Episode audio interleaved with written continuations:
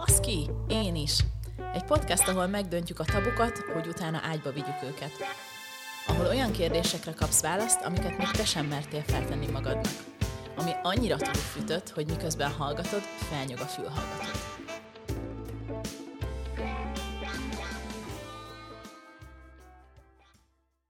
Sziasztok! A Baszki én is podcast új részében most Ivanova Danielával vagyok itt, és egy nagyon érdekes témáról fogunk beszélgetni, a szexről és a fogyatékosságról.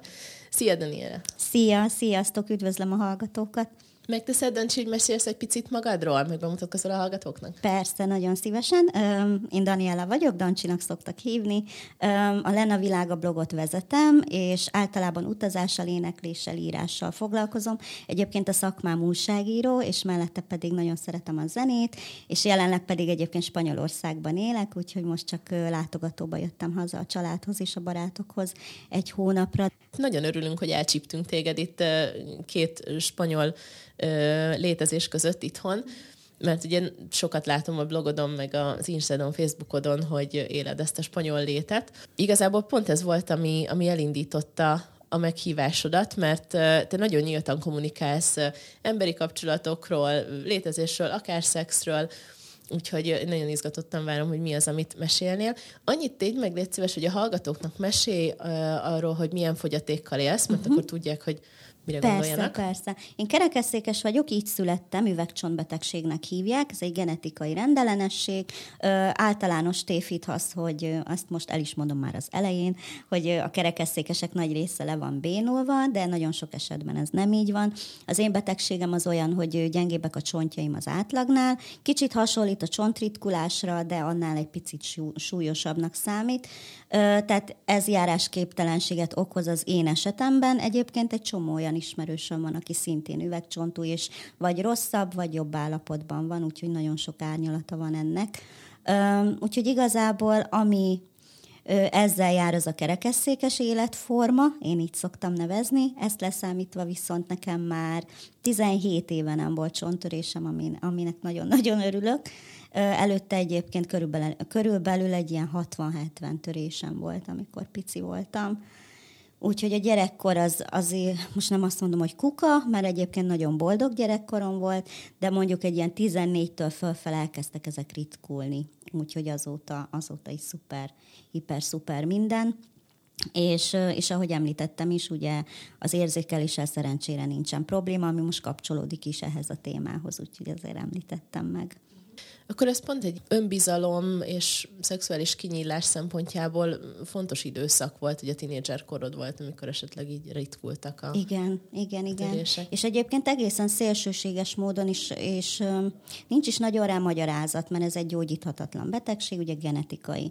Utólagosan nem lehet kálciummal vagy bármi ilyesmivel pótolni, tehát erősíteni a csontokat, egyszerűen spontán erősödtek, ahogy nőttem fel, és ahogy telt múlt az idő.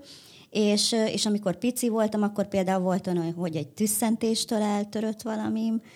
Most viszont egy hete éppen kivágottam a székből véletlenül, és semmi bajom nem lett. Szóval nagyon érdekes számomra is, de ennek a betegségnek ez a sajátosság, hogy az idő elteltével egyre kevésbé súlyos, aztán persze időskorra, amikor majd csontritkulás, stb., akkor itt megint elindulok a lejtőn, de most éppen a csúcson vagyok, úgyhogy ezt nagyon élvezem.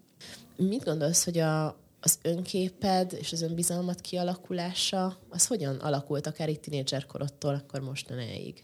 Hát azért az nem volt egy könnyű menet. Azt gondolom egyébként, hogy a tínédzserkor az mindenkinek egy kritikus, a legtöbb embernek egy kritikus időszak. Ekkor van az, hogy nem tudjuk, kik vagyunk, nem tetszik a testünk, nem nehezen fogadjuk el magunkat. Ezen én is átestem, és a kerekesszékkel egyébként sosem volt problémám, tehát annyira azonosultam ezzel az életmóddal, meg nekem egyébként ez szabadságot is adott, mert 8 éves voltam, amikor megkaptam az első székemet, és előtte babakocsiban tologattak, tehát nekem ez jelentette a szabadságot, hogy önállóan tudok közlekedni. Az, hogy most alacsonyabb vagyok, az, hogy a betegségemből kifolyólag vannak deformitásaim, vannak hibáim, vannak hegeim, például az már okozott nehézséget az önelfogadásban, vagy akár az, hogy pattanásos voltam, tehát hogy így Viszonylag hasonló problémákkal küzdöttem, mint bárki más tínédzserkorban, csak hát mondjuk egy picit hátrányból indultam ebből a szempontból, de hát ezt elmondhatja az is, aki túlsúlyosabb egy picit, vagy magasabb, alacsonyabb az átlagnál, vagy bármiben eltér az átlagtól. Úgyhogy nekem is ezt helyre kellett tennem magamban, és szerintem még a mai napig vannak napok, amikor nagyon szépnek érzem magam, és vannak napok, amikor meg egyáltalán nem, és szerintem ez így van jól, tehát ennek ez teljesen normális. Mit gondolsz, hogy mi segített abban, hogy egyre jobban elfogad magad? Ugye most a képen mit látunk rólad, meg így is, ahogy találkoztunk, egy nagyon magabiztos nő vagy már. Köszönöm szépen. Mi segített ebben, hogy ez kialakuljon? Hát az idő... Azért most már 33 éves vagyok, most mondhatom, azt illik már ebben a korban, de hát ez nézőpont kérdése, van, aki 60 éves korára se fogadja el magát. Most a Spanyolországban élek, ott egy olyan kerekesszékes szempontból olyan szinten szabadság vesz körül, minden akadálymentes, és az emberek mentalitása is más. El vagyok fogadva teljesen, semmi megkülönböztetés nem ér. Egyszerűen nem csinálnak ügyet abból, hogy én kerekesszékes vagyok, és ez a külvilág, tehát a külső behatások nagyon-nagyon sokat számítanak, hogy az ember belül hogy érzi magát, hiszen hogyha folyamatosan kívülről azt kapja, hogy ő más, akkor hogyha nem is érzi magát, annak még el is gondolkodik, hogy lehet, hogy tényleg más vagyok. És kint meg egyszerűen annyira természetes minden, mióta oda visszajárok, 3 éve egyébként, azóta vettem magamon észre, hogy kimegyek az utcára smink nélkül például, és nagyon-nagyon jól érzem magam a bőrömbe. Úgyhogy elindult egy ilyen belső munka, és hát a közeg, hogy milyen emberekkel veszem magam körbe, én hogyan dolgozom magamon, hogy elfogadjam magam. Ezeket tudnám mondani, amik segítettek.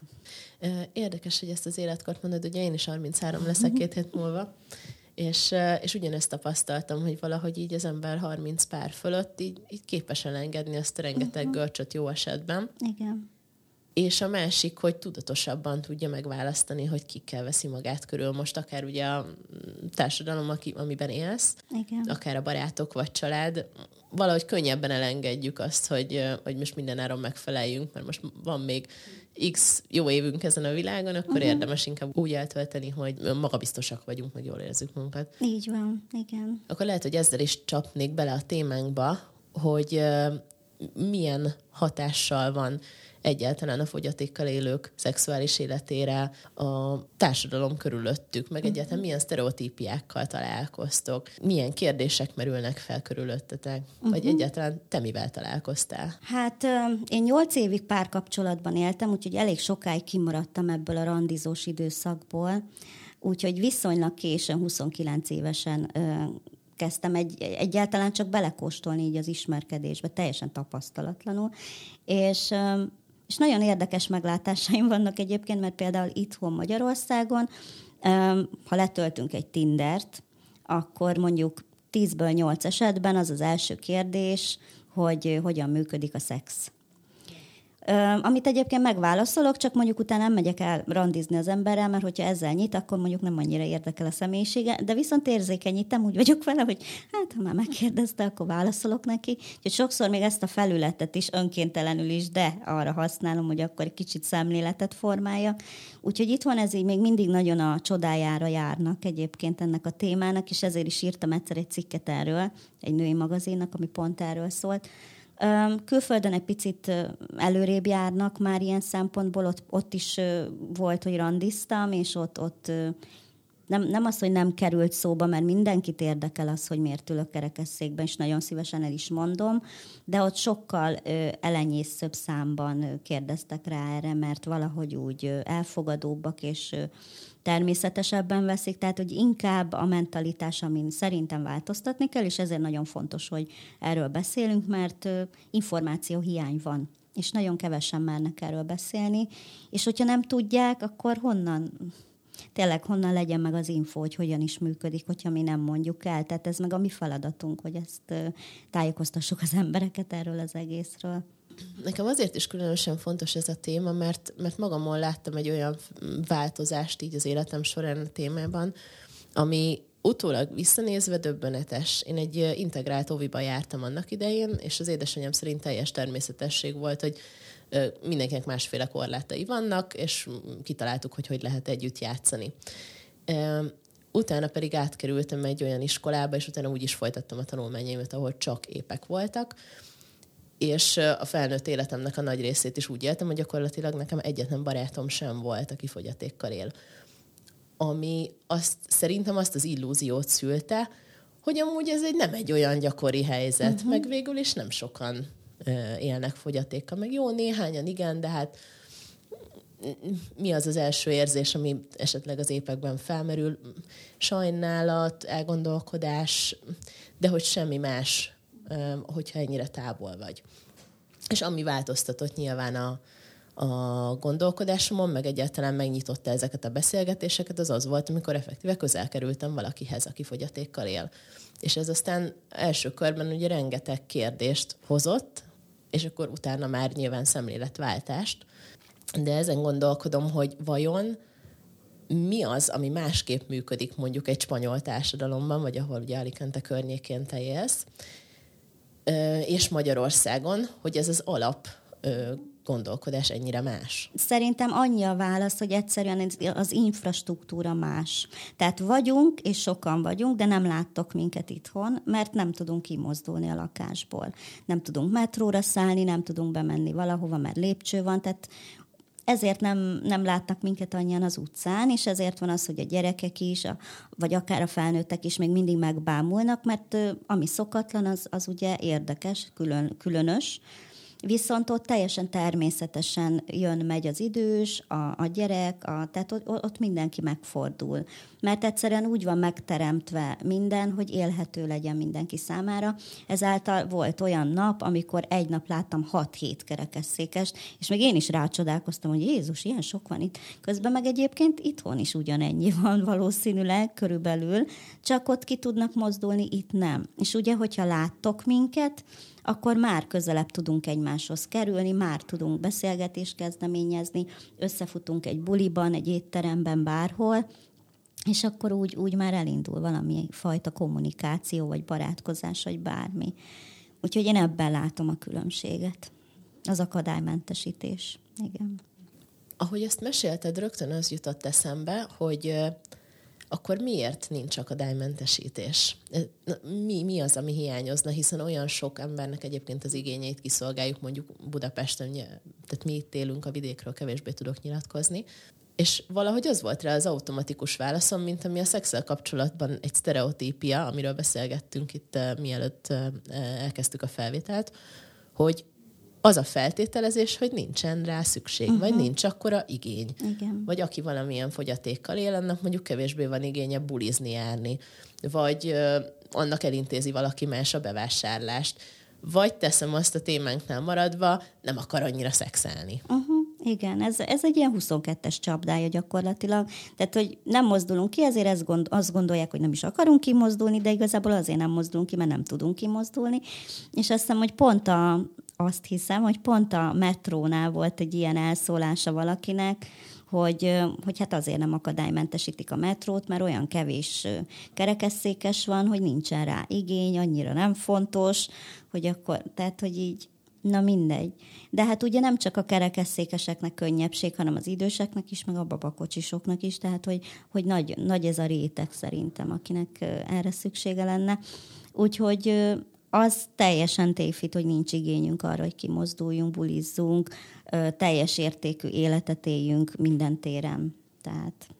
És te mit látsz ezzel kapcsolatban? Ugye beszéltünk az ismerkedésről egy kicsit. Feltételezik mondjuk a te esetedben a férfiak, hogy ugyanolyan szexuális vágyad van, érdeklődésed, mint az épeknek, vagy pedig eleve úgy indulnak neki, hogy hát esetleg csak a lelkedet érdemes megismerni? Most már úgy látom, hogy azért feltételezik, igen, de szerintem ez kell egy nyílt kommunikáció. Én nagyon nyitott vagyok, hogyha tőlem kérdeznek valamit, akkor arra válaszolok. Nyilván van olyan kérdés, ami már ilyen nagyon alpári kérdés, arra nem, de hogy egyébként a Tinder bemutatkozásomban is az volt, hogy kérdezz bátran, ne legyen ilyen kis aggodalom emiatt, mert nagyon szívesen letisztázom ezeket a dolgokat, és hát kérdeznek, én meg válaszolok. Arra emlékszem, hogy amikor gimis voltam, akkor nagyon tetszett egy fiú, és én is tetszettem neki, és nem ment egyszerűen tovább egy adott ponton túl ez a dolog, és utólag megtudtam, hogy azért, mert hogy ő abban a hitben élt végig, hogy én nem élek szexuális életet. És ez egy olyan szerencsétlen helyzet volt, hogy ugye nem írhattam ki a homlokomra, hogy de én is, vagy engem is, és ez volt az akadálya, pedig nagyon áramlott a csík köztünk, és nem adódott olyan szöveg, tehát nem kerültünk olyan kommunikációba, hogy erről tudjunk beszélni, és akkor valahogy ez így elsimult ez a dolog, és sose derült ki, hogy mi lett volna, ha. Úgyhogy ezért inkább beszéljünk róla, hogy ne ez legyen az akadálya, mert én meg egyébként megértem, hogy neki ez fontos. Nekem is az. Csak ő ugye azt hitte, hogy nekem nem. És akkor így elcsúsztunk ebben a dologban. Akkor így ismerkedés során szerinted mi az a pont, amikor mondjuk erről kell beszélni, vagy te szeretsz beszélni, szereted felhozni? Hát... én általában ezt úgy szoktam csinálni, hogy amikor mondjuk randizom, akkor beszélgetünk mindenféléről, egy idő után szóba kerülnek a régi dolgok, az exek, kinek miért lett vége, kinek milyen tapasztalatai vannak a Tinderrel akár, vagy úgy alapvetően bármi. És mivel nekem az egyik kapcsolatom, hát a hosszú kapcsolatom azért fejeződött be, mert a szexualitás már nem működött köztünk, elmúlt a vonzalom, egy idő után így az évek során, és mivel én ezt el szoktam mesélni, ezért nagyon hamar kiderül az, hogy nekem ebbe volt részem, én ezt hiányoltam, és azért véget vetettem a kapcsolatnak. Tehát, hogy egy ideig harcoltunk érte, nem tudtuk megoldani, és aztán utána, 7,5 év után mondtam, hogy akkor még fiatalok vagyunk ahhoz, hogy így éljük le az életünket, mert hogyha 60-65-70 évesek vagyunk, akkor lehet, hogy azt mondom, hogy jó, hát egyébként minden rendben van, és akkor öregedjünk meg együtt, de 29 évesen még nem ezt éreztem. És mivel erre elég hamar fény derül, ezért így meg is válaszolom a kérdést, ami így a fejükben van, és amit esetleg nem mernek feltenni. Ez úgy hallom, hogy egy nagyon jó módszer arra, hogy te megnyitsz egy olyan kommunikációs csatornát, amit mondjuk alapvetően blokkolva lenne valaki olyannak, aki nem feltétlenül szeret erről. Igen, ha nem lenne ez a helyzetem, akkor nem tudom, hogy hoznám szóba. Tehát, hogy így pont van mögöttem egy olyan történet, ami kapcsán szóba tudom hozni egyébként, hogy ez hogyan lehetne, biztos megtalálnám a módját valahogy, de azért ez nem egyszerű, mert az ember nem így indít egy ismerkedésnél. Szuper. És mit látsz egyébként, hogy mondjuk a férfiaknak milyen ismerkedési lehetőségeik, helyzeteik vannak erre? Én azért vagyok kíváncsi, mert nagyon sok korunkbeli férfitől hallom azt a visszajelzést, hogy akár Tinderen, vagy hát ugye most nem annyira sok buli vagy házi buli volt az utóbbi pár évben, de akár ilyen rendezvényeken, nekik mintha nehezebb helyzetük lenne, mint a nőknek. Mármint a kerekesszékes férfiaknak? Az épek, vagy egy általános? De úgy általában, igen. Uh-huh. És valahogy az a meglátásom, hogyha én ezt épp férfiaknál látom, akkor lehet, hogy még nagyobb kihívásokkal szembesülnek, akik fogyatékkal élnek. Én mindig azt láttam egyébként, hogy aki kerekesszékes férfi, nagyobb eséllyel talál épp barátnőt magának, mint fordítva, mert a nők általánosságban véve toleránsabbak és elfogadóbbak ilyen szempontból. Tehát sokkal több olyan ismerősöm van, aki kerekesszékes férfi, és épp barátnője van, mint fordítva. És ezt régen is így láttam, és most is így látom. Azt nem tudom. Azt tudom, amikor beszélgetünk Tinderen, hogy mind a ketten panaszkodunk, hogy ugye milyen nehéz párt találni, nagyon nehéz párt találni. Tehát, hogy ez így összességében a mai világban egy nehezített pálya, főleg most, hogy így a digitális világot éljük. És nagyon-nagyon ritka az, amikor oda mer jönni egy férfi egy nőhöz, és akkor megszólítja az utcán, vagy a buszon, vagy bárhol, szerintem. Amit nem is csodálok, mert egyébként meg sokszor elutasításba ütköznek ők is. Tehát több olyan barátnőm is van, akik mondták, hogy most miért jön ide, hagyjon már békén, és akkor mindig mondom, hogy de hát örülj már, hogy oda jön, hát végre valaki, van olyan tökös, hogy oda jöjjön, és nem csak online írogat, meg bejelöl Facebookon. Úgyhogy én nagyon értékelem ezeket a régi gesztusokat, amik egyébként tök jó lenne, ha mindennaposak lennének, de hát gondolom, ők is csalódnak, mi is csalódunk, tehát úgy általánosságban véve szerintem nehezebb most párt találni, mint mondjuk 30 évvel ezelőtt. Nem tudom, hogy te mit gondolsz erről. Nekem jó tapasztalataim vannak. Akkor jó. Nekem érdekes tapasztalataim vannak a Tinderrel egyébként, pont azért, mert valahogy Vagy az van, hogy nyitottabb vagyok, vagy egyszerűen nagyobb szerencsém van, vagy a bullshit szűrőm az elég erős, mert nagyon gyorsan kidobálom azt, aki nem szimpatikus. Viszont az is tény, hogy azt hiszem, hogy az általánosnál jobban figyelmen kívül hagyom így akár a körülményeket, most akár egy fogyatékkal élés, vagy hogy ki honnan jött, vagy nem figyelem, hogy pörgete egy BMW kulcsot az ujján, a Tinder fotóján, hanem ha találok valami olyat a profilon, ami nagyon szimpatikus, és utána találkozunk egyszer, és tényleg meg tud fogni. Most lehet, hogy lesz olyan, aki a kisugárzásával fog meg, lesz olyan, aki az intelligenciájával. Én nagyon könnyen rá tudok arra a dologra kapcsolódni, ami nekem tetszik. Ugyanígy a testiség részénél is, tehát lehet, hogy valakinek mondjuk nincsnek annyira kigyúrva a karjai, de mondjuk tök jó egy másik része, akkor én viszonylag könnyen fókuszálok arra, ami nekem tetszik. És azon gondolkodtam, hogy lehet, hogy ez az, ami esetleg többeknek kihívást jelenthet, mivel főleg az online térben, meg a növekvő elvárásokkal, főleg, hogy az ember idősödik, gyakorlatilag szeretne olyan párt találni magának, legyen ez egy éjszaka, vagy egy egész párkapcsolat, aki minden kis boxot így kicsekkol neki, hogy nézzen ki jól is, meg legyen intelligens, engedjen is előre, de közben legyen is domináns, hozzon is virágot, meg felesbe is fizessünk, mert az a feminista. Igen. Olyan, tehát ezt nagyon nehéz megugrani. Igen. És mintha én azt látom magam körül, mintha ez egy kicsit csökkent volna, hogy ilyen természetesen vagy lazán tudnánk hozzáállni az ismerkedéshez. És ilyen szempontból meg is értem a férfiakat, hogy nehéz nekik, hát ki tud ennek megfelelni. Meg nem is kell egyébként ennek megfelelni. Igen. Hát és a nőknél ugye ugyanez, tehát... Igen. Szerintem lépjünk egyel tovább akkor, hogyha mégis megtörtént az ismerkedés, és találtál egy számodra szimpatikus embert. Nézzünk először egy olyan helyzetet, úgy említetted, hogy több fogyatékkal élő férfi barátonnak van mondjuk épp barátnője, gondolom azért fordítva is előfordul. Igen. De egy ismerkedés elején azért szerintem rengeteg kérdés felmerül.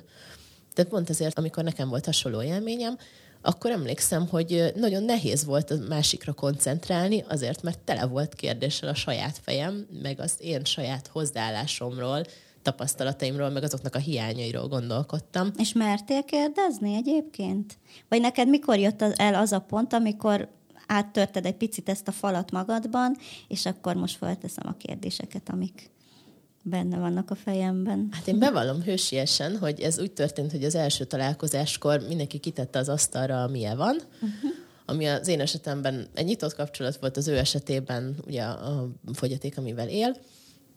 Megbeszéltük, hogy kinek mi a kis csomagja, ez körülbelül 5 percig tartott, és onnantól kezdve nem volt szó egyikről sem. Utána pedig, amikor tehát éreztem, hogy igény az volna rá, hogy jobban ismerkedjünk, akkor hősiesen megmondva én meggoogliztam. Azt hiszem, a te cikkeddel is találkoztam. De hogy én... Szívesen. Köszönöm szépen.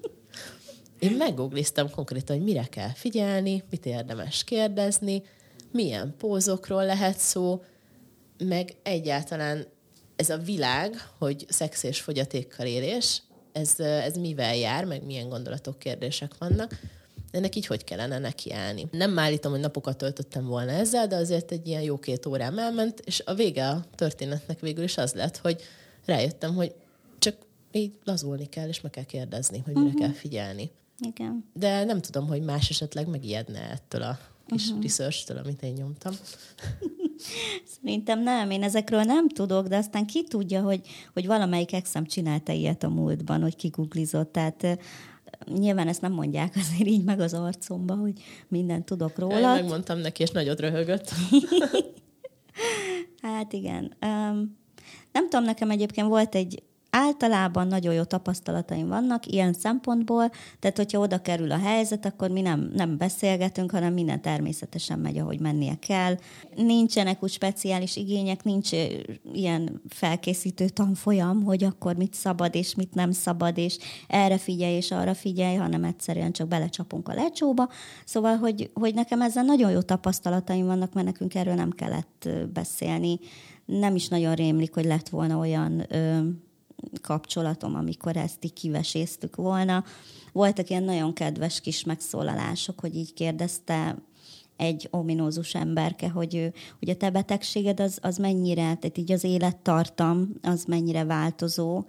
Csak azért kérdezem, hogy meg tudunk-e öregedni együtt. Szóval ilyen nagyon cuki volt. Tehát mondjuk ilyenek voltak, hogy konkrét dolgokra rákérdezett, de szexuális értelemben nem nagyon kerültem kellemetlen helyzetbe mondjuk emiatt, vagy ilyesmi. Sőt, az az érdekes, hogy én voltam mindig tele aggályokkal, és eleinte csak úgy tudtam belemenni ilyenekbe, hogy előtte ittam, mert nagyon szorongtam, és nagyon jaj, most látni fel, úristen, kapcsoljuk le a villanyt, tehát ez elég sokáig így ment.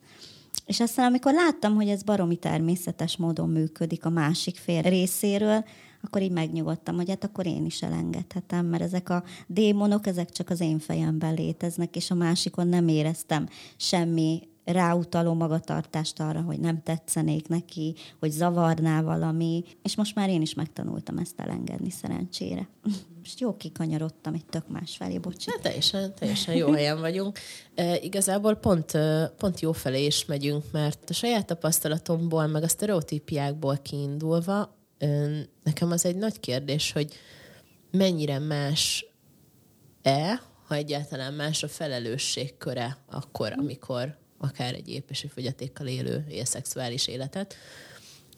Nekem egyetlen kérdésem volt akkor a partneremhez annyi, hogy valamire figyelnem kell, hogy ne fájjon. És amikor ezt megválaszolta, akkor onnantól kezdve megint csak ez a természetesség jött, amit te mondasz, de mégiscsak mert azt kell mondjam, hogy magasabb felelősség szintet éreztem úgy az elején. Én szoktam azt mondani már a legelején, hogy a lábamra vigyázz, Léci, az nagyon törékeny, nagyon, annyira nem. De hogy azért jobb a békesség, tehát azt mindig most, mondom. Hogy már kiborulsz a székből. Igen, már szinte mindegy, de igen. És nagyon vicces, mert egyébként ugye meghallják azt, hogy üvegcsont, és úristen, hát téged közben összetörnek. Hát nem tudom most, tehát hogy tényleg azt hiszik, hogy maga az aktus az olyan szinten veszélyes rám nézve, mint az alkonyatban a lány, amikor terhes, és hogy nem bírja el ezt a nagy terhet, meg a nem tudom, de hogy nem, ez nem így van, tehát ez egy csontritkuláshoz hasonló betegség, ilyenektől nem fog semmi történni. Hogyha természetesen úton szülnék például, attól már valószínűleg történne valami, de egy ilyentől nem. És akkor azt szokták megkérdezni, hogy jó, de mi van, ha rád esik? Hát de mondom, és ha rád esik, neked se fog jól esni, nem? Tehát úgy általánosságban, ha egy férfi ránk esik közbe, azt fáj. Tehát, hogy azért az ember próbálja ezeket elkerülni, úgyhogy olyan szempontból van felelősség, hogy oda kell figyelni, ez tény és való, de még azt se tudom mondani, hogy mindig annyira odafigyeltem volna, vagy odafigyeltünk volna. Lehet, hogy ez egy adag szerencse is, mert szerintem, hogyha az embert elragadja a szenvedély, akkor nem azon gondolkodik, hogy jaj, oda kell figyelni, és valahogy mégis olyan partnereket találtam mindig, akikben volt egy ösztönös, ilyen óvó habitus, vagy nem is tudom, hogy mondjam, és mindig odafigyeltek.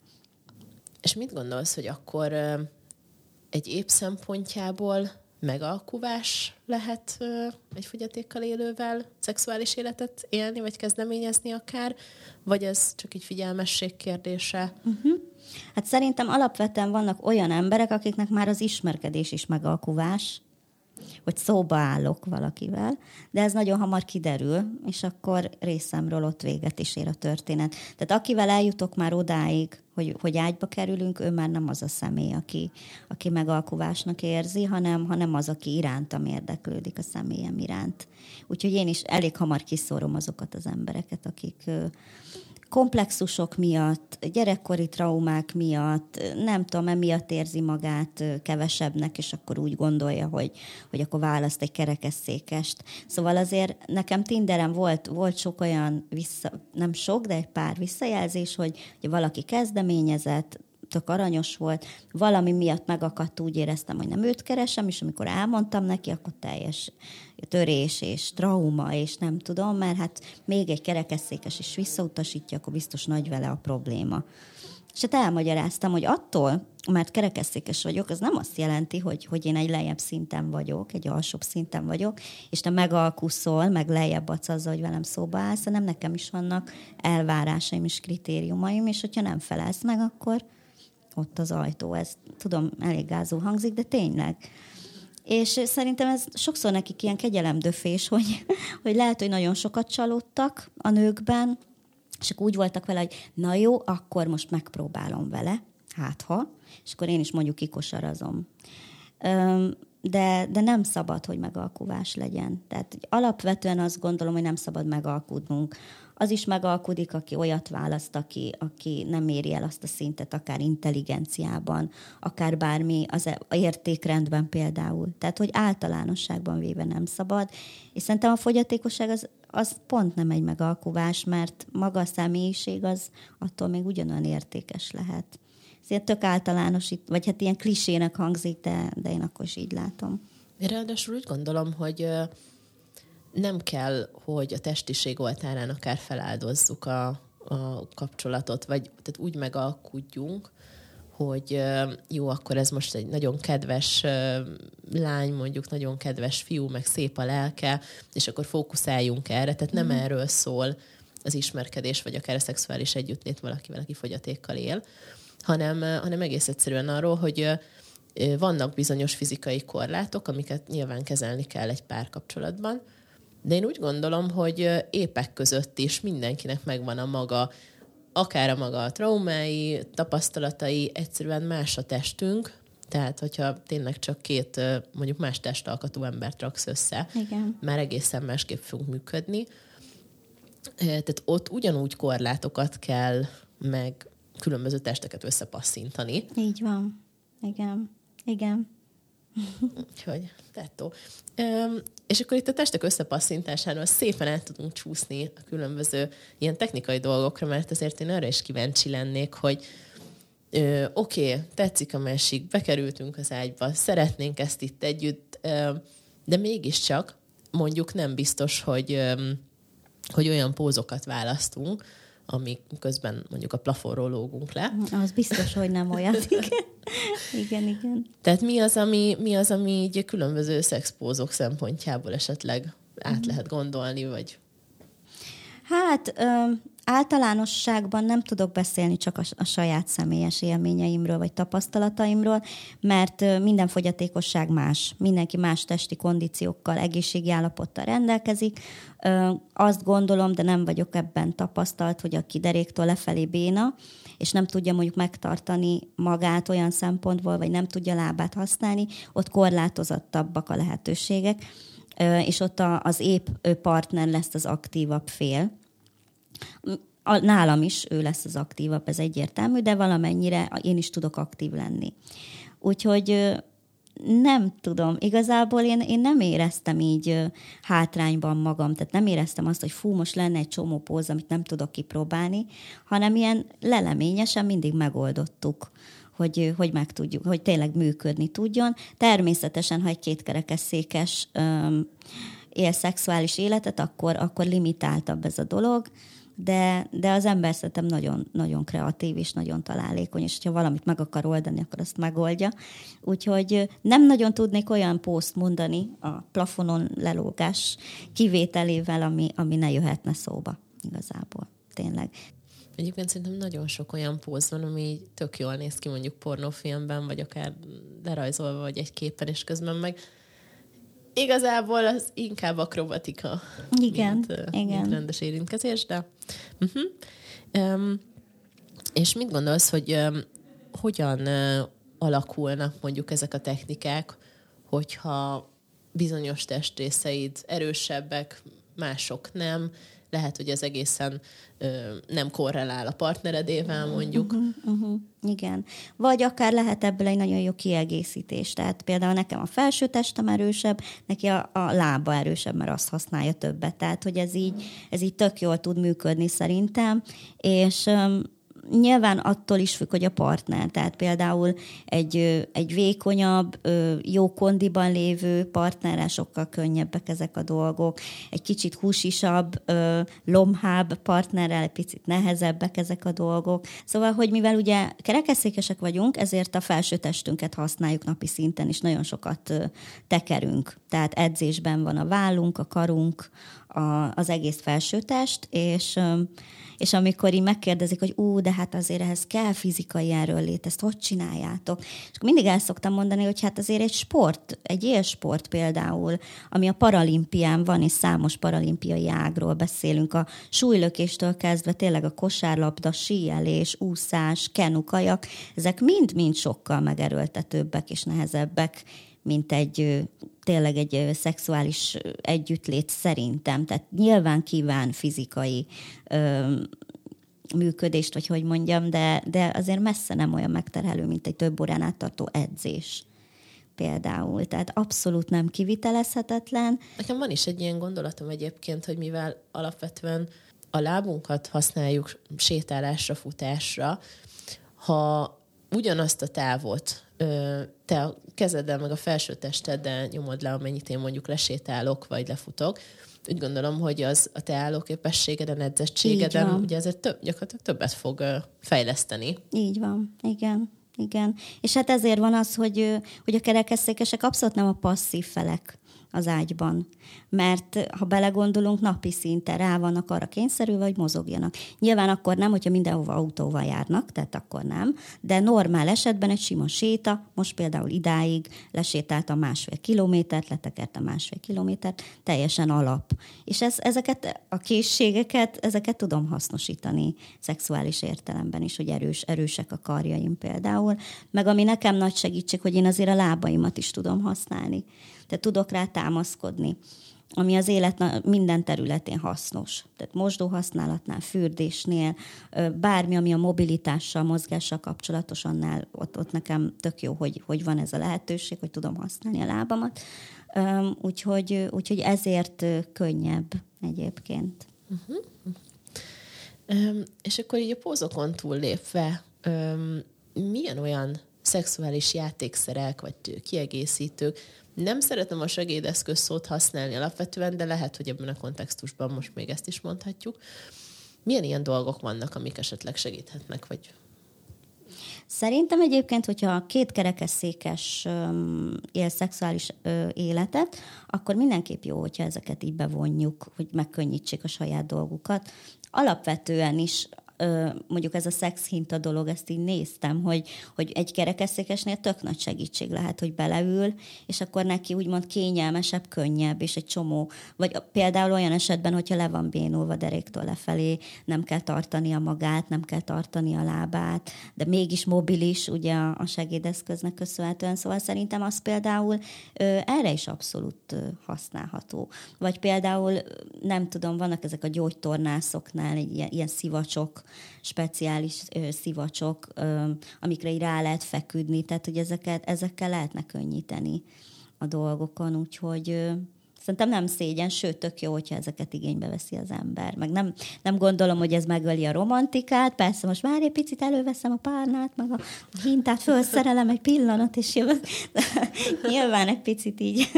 De utána meg sokkal jobb lesz az élmény, szóval szerintem érdemes ezekkel kooperálni mindenképp. Én egyébként kifejezetten szeretem azokat a helyzeteket, ahol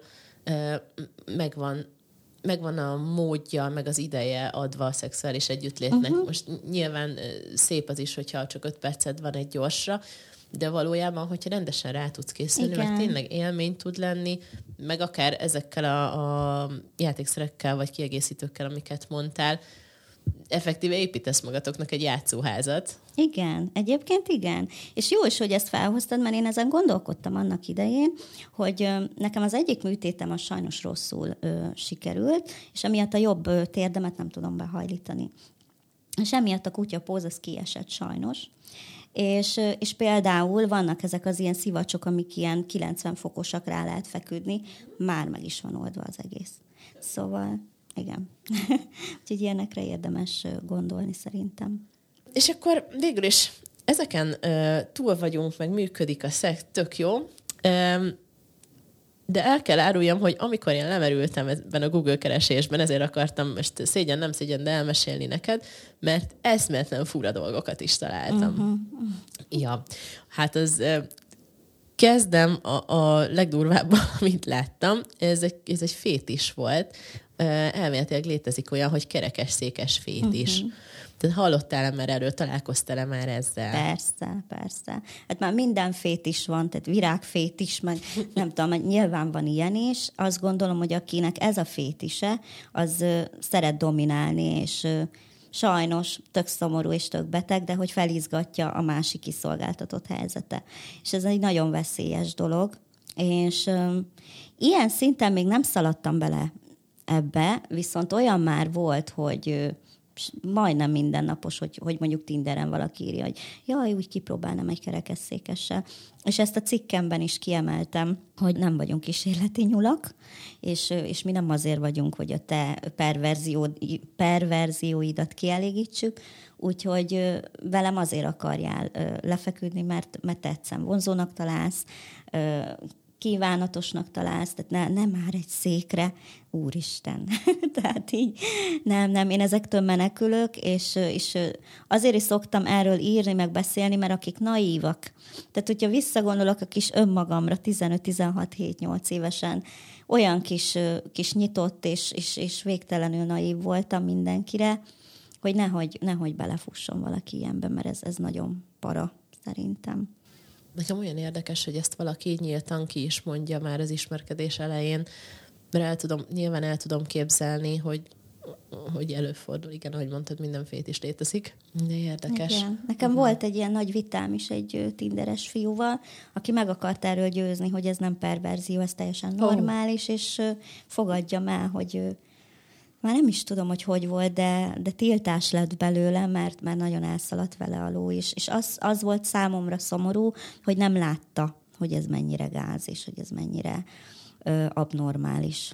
Úgyhogy nagyon vigyázni kell ezekkel, igen. Ezt a mindenit. Ez miből derül ki vajon így az ismerkedésein, hogyha mondjuk valaki ennyire expliciten nem mondja ki? Hát ez lutri. Ezzel nagyon... Szerintem egyébként vannak jelek, amik... mutatják, ha nem is fétis, de akár ezt a fajta dominanciát. És ez is egy skála. Tehát ugye a szexualitásban is van olyan, hogy ki szeret dominánsabb lenni, ki szeret inkább az alárendelt lenni, vagy teljes egyenrangúság van, vagy váltjuk a szerepeket, és ez egy skála, és hogyha valaki már túl domináns, az ki fog jönni a mindennapokban is azzal, hogy leural mondjuk, és úgy beszél veled, meg nagyon irányítani akar, az valószínű, hogy az ágyban is ugyanezt fogja követni, és akkor visszagondoltunk arra, hogy miért is engem választott pontosan. Tehát, hogy sajnos én most már gyanakó vagyok a tapasztalataim miatt, tehát hogyha valaki hozzám közelít, mindig megvizsgálom, hogy van-e valami hátsó szándék mögötte, ami miatt, mert sokszor kiderült, hogy van. Tehát vagy van egy nagyon erős kisebbségi komplexus, ugye, amiről meséltem, vagy van egy erős dominancia iránti vágy, hogy szeretnék, vagy van egy ilyen nagyon gondoskodói, hogy én meg akarlak menteni, és segíteni akarok rajtad is, hogyha ez elmegy ilyen szélsőséges oldalra, akkor ott sajnos, igen. Hát akkor én végül is csak azt hallom, hogy továbbra is ez a legfontosabb, hogy két felnőtt ember felelősségteljesen, meg normálisan álljon egymáshoz, és így ismerkedjenek, és ne legyenek a szerepek előre leosztva. Igen. És mindenki, hát elsősorban ugye a saját érzéseiért, meg helyzetéért felelős, és akkor utána együtt kitalálják, hogy akkor hogy működjön ez. Igen. És ne pedig a saját, akár sztereotípiáit, akár fantáziáit próbálja a másikba beleerőszakolni. Igen. Csak visszatérve még egy gondolat, egyébként még kétféle szokott lenni, a másik a mentális valamilyen problémája van, és akkor azt kompenzálja úgy, hogy akkor talál valakit, akinek fizikai problémája van. A másik meg ez a jótékonykodás, amiről fontos beszélni, hogy mondjuk én nem érzem magam jó embernek, szerzek egy kerekesszékes barátnőt, és akkor jobb embernek érzem magam. Szóval, hogy ezekre nagyon-nagyon oda kell figyelni. Igen, ez kell egy jó emberismeret szerintem, de hogyha meg valaki önmagamért szeret, meg azt is ugyanúgy érzem, és látom. Úgyhogy én mindig erre törekszem, hogy így olvassak az emberekben ilyen szempontból. És szerintem ugyanúgy van mindkét oldalra, hogy neked sem szabad megalkudni, uh-huh. vagy bárkinek, igen. aki fogyatékkal él, tehát azért, mert van egy igen. adott helyzete, nem szabad megalkudnia. És ugyanúgy a másik oldalnak, tehát nem azt kell keresni a másikban, hogy jó, ennek ellenére, így van, vagy így is. Ellenére, olyan szép a lelke. Igen. Tehát ez mindkét oldalra igaz, hogy nem a megalkuvás szempontjából kell megközelíteni. Uh-huh. Így van. Igen. Na, és itt a Google keresésem szintén, tehát még egy dolog volt, ami viszont nekem nagyon tetszett, de uh-huh. itthon még nem láttam, gondolom, hogy ez nem annyira létezik. Ez a szociális szexmunka. Ez az olyan szociális munkások gyakorlatilag, akik szexuális szolgáltatást nyújtanak a klienseiknek, és ugye jó részt fogyatékkal élőknek, akiknek egyébként mondjuk akár az ismerkedés nehezebben megy, vagy nehezen találnak valaki olyat, akivel kompatibilisek. És hogy erre van egy szakember, uh-huh. aki tölt velük időt ilyen uh-huh. szempontból. Erről hallottál, láttál ilyet? Hallottam, igen, a skandináv országokban, Németországban. Szerintem ez számomra furcsa egy picit, így belegondolni, hogy beleképzelem magam a szociális munkás helyébe például. Ugyanakkor meg ez egy nagyon hiánypótló dolog. És ez azért nem csak a szexualitásról szól, meg a kielégülésről, meg a szükségletekről, hanem ez egy lelki dolog is. Hogy az ember nőnek érezhesse magát, férfinak érezhesse magát, meg tudja élni a szexualitását. Ha ez nincsen meg, az olyan szintű frusztrációt tud okozni. Ezt a saját tapasztalat ugye a kapcsolatomban, amikor nem működött, és évekig voltam úgy kapcsolatban, hogy nem. Nekem a nőiességem nagyon megsínylette. És lettek utána nőgyógyászati problémáim is, amit hiszek, hogy emiatt alakultak ki. Tehát minden mellett, a fizikai szükségletek mellett ez egy lelki nehézség is lehet, úgyhogy nagyon-nagyon fontos. Kérdés az, hogy ugye mivel tudja a fogyatékkal élő, hogy az a szociális munkás azért megy oda, hogy ő úgymond segítsen rajta, vagy hogy mondjam szépen, tehát, hogy mennyire tudja ő ezt befogadni. Mennyire érzi ezt jótékonykodásnak, vagy úgy van vele, hogy örül, hogy megélheti, mert van az a fogyatékosság, amikor sajnos nem lehet, mert mondjuk ágyban fekszik, nagyon tényleg olyan súlyos állapotban van, nincs lehetősége ismerkedni, úgyhogy mindenképpen jó, de nálunk még nincs ilyen, úgy tudom. Azt hiszem, hogy nincsen. Én egyébként... Ezt nagyon, nem is csak elfogadhatónak, én alapvetően szerethetőnek tartottam, amikor olvasgattam róla. Azért, mert valahogy automatikusan olyan élményekhez hasonlítottam, mint mondjuk a masszázs. Uh-huh. Ahol persze tudod, hogy fizetsz az illetőnek, de végeredményben valami olyat csinál a testeddel, ami neked jól esik. Uh-huh. És most... valószínűleg nem ezt a szakmát választotta volna, hogyha neki rosszul esik másokat fogdosni. Uh-huh, tehát uh-huh. rosszul nem esik neki, valószínűleg kellemes számára, hogy ad, uh-huh. és neked meg ugye tök jó. Uh-huh. Úgyhogy én ehhez hasonlítottam, és így viszont nagyon tetszett. Uh-huh. Igen, egyébként. Vannak olyan ismerőseim, akik 30-40 fölöttiek, és még nem éltek szexuális életet, és azt gondolom, hogy azért tök jó lenne, nem maradnak ki ebből senki. És mindenkinek járna alanyi jogon, hogy megtapasztalja ezeket a dolgokat. Szerintem nagyon széles körűen végigjártuk akkor a szex és a fogyatékkal élésnek a témáját. Szerinted, hogyha így össze kellene foglalnod, hogy mi az, ami fontos, meg mi az, amit elvigyünk ebből, akkor uh-huh. mi lenne az? Én azt mondanám, hogy szerintem így általánosságban véve a fogyatékkal élőknél nekem a természetesség, ami nagyon ilyen kulcs. Tehát amikor úgy beszélnek velem, úgy viselkednek velem, úgy bánnak velem, mint bárki mással, én azt preferálom, és azt vettem észre, hogy nagyon sok sorstársam is ugyanígy gondolja, és ez a szexualitásban sincsen másképp. Tehát természetességgel, könnyedséggel, nyitott kommunikációval forduljunk egymáshoz, nyugodtan merjünk kérdezni, és akkor szerintem össze tudjuk hangolni a dolgokat. De gyakorlatilag mind az épek, mind a fogyatékkal élők részéről az a legfontosabb, hogy mindenki a maga részéről természetesen, a maga részéről felelősséggel és megalkuvás nélkül álljon hozzá ezekhez a kapcsolódásokhoz. Így van, pontosan, igen. Dancsi, nagyon szépen köszönöm, hogy itt voltál, és ezt végigbeszélted velem. Én köszönöm a meghívást. És köszönjük nektek, hogy meghallgattatok minket. Hogyha tetszett az adás, akkor légy szíves, értékeljetek minket 5 csillaggal. Várjuk a jelentkezéseteket a Baszki én is Facebook csoportba. Megtaláljátok a show-notokat, leírásokat a baszkiénis.hu-n, és javaslom, hogy iratkozzatok fel a hírlevelünkre, mert ott mindenféle nyereményjátékok, extra epizódok és különböző jóságok várnak majd rátok. Az Instagramon is tudtok követni minket, valamint a Facebook oldalunkon. Én Bice voltam. Én Dancsi voltam. Sziasztok! Sziasztok!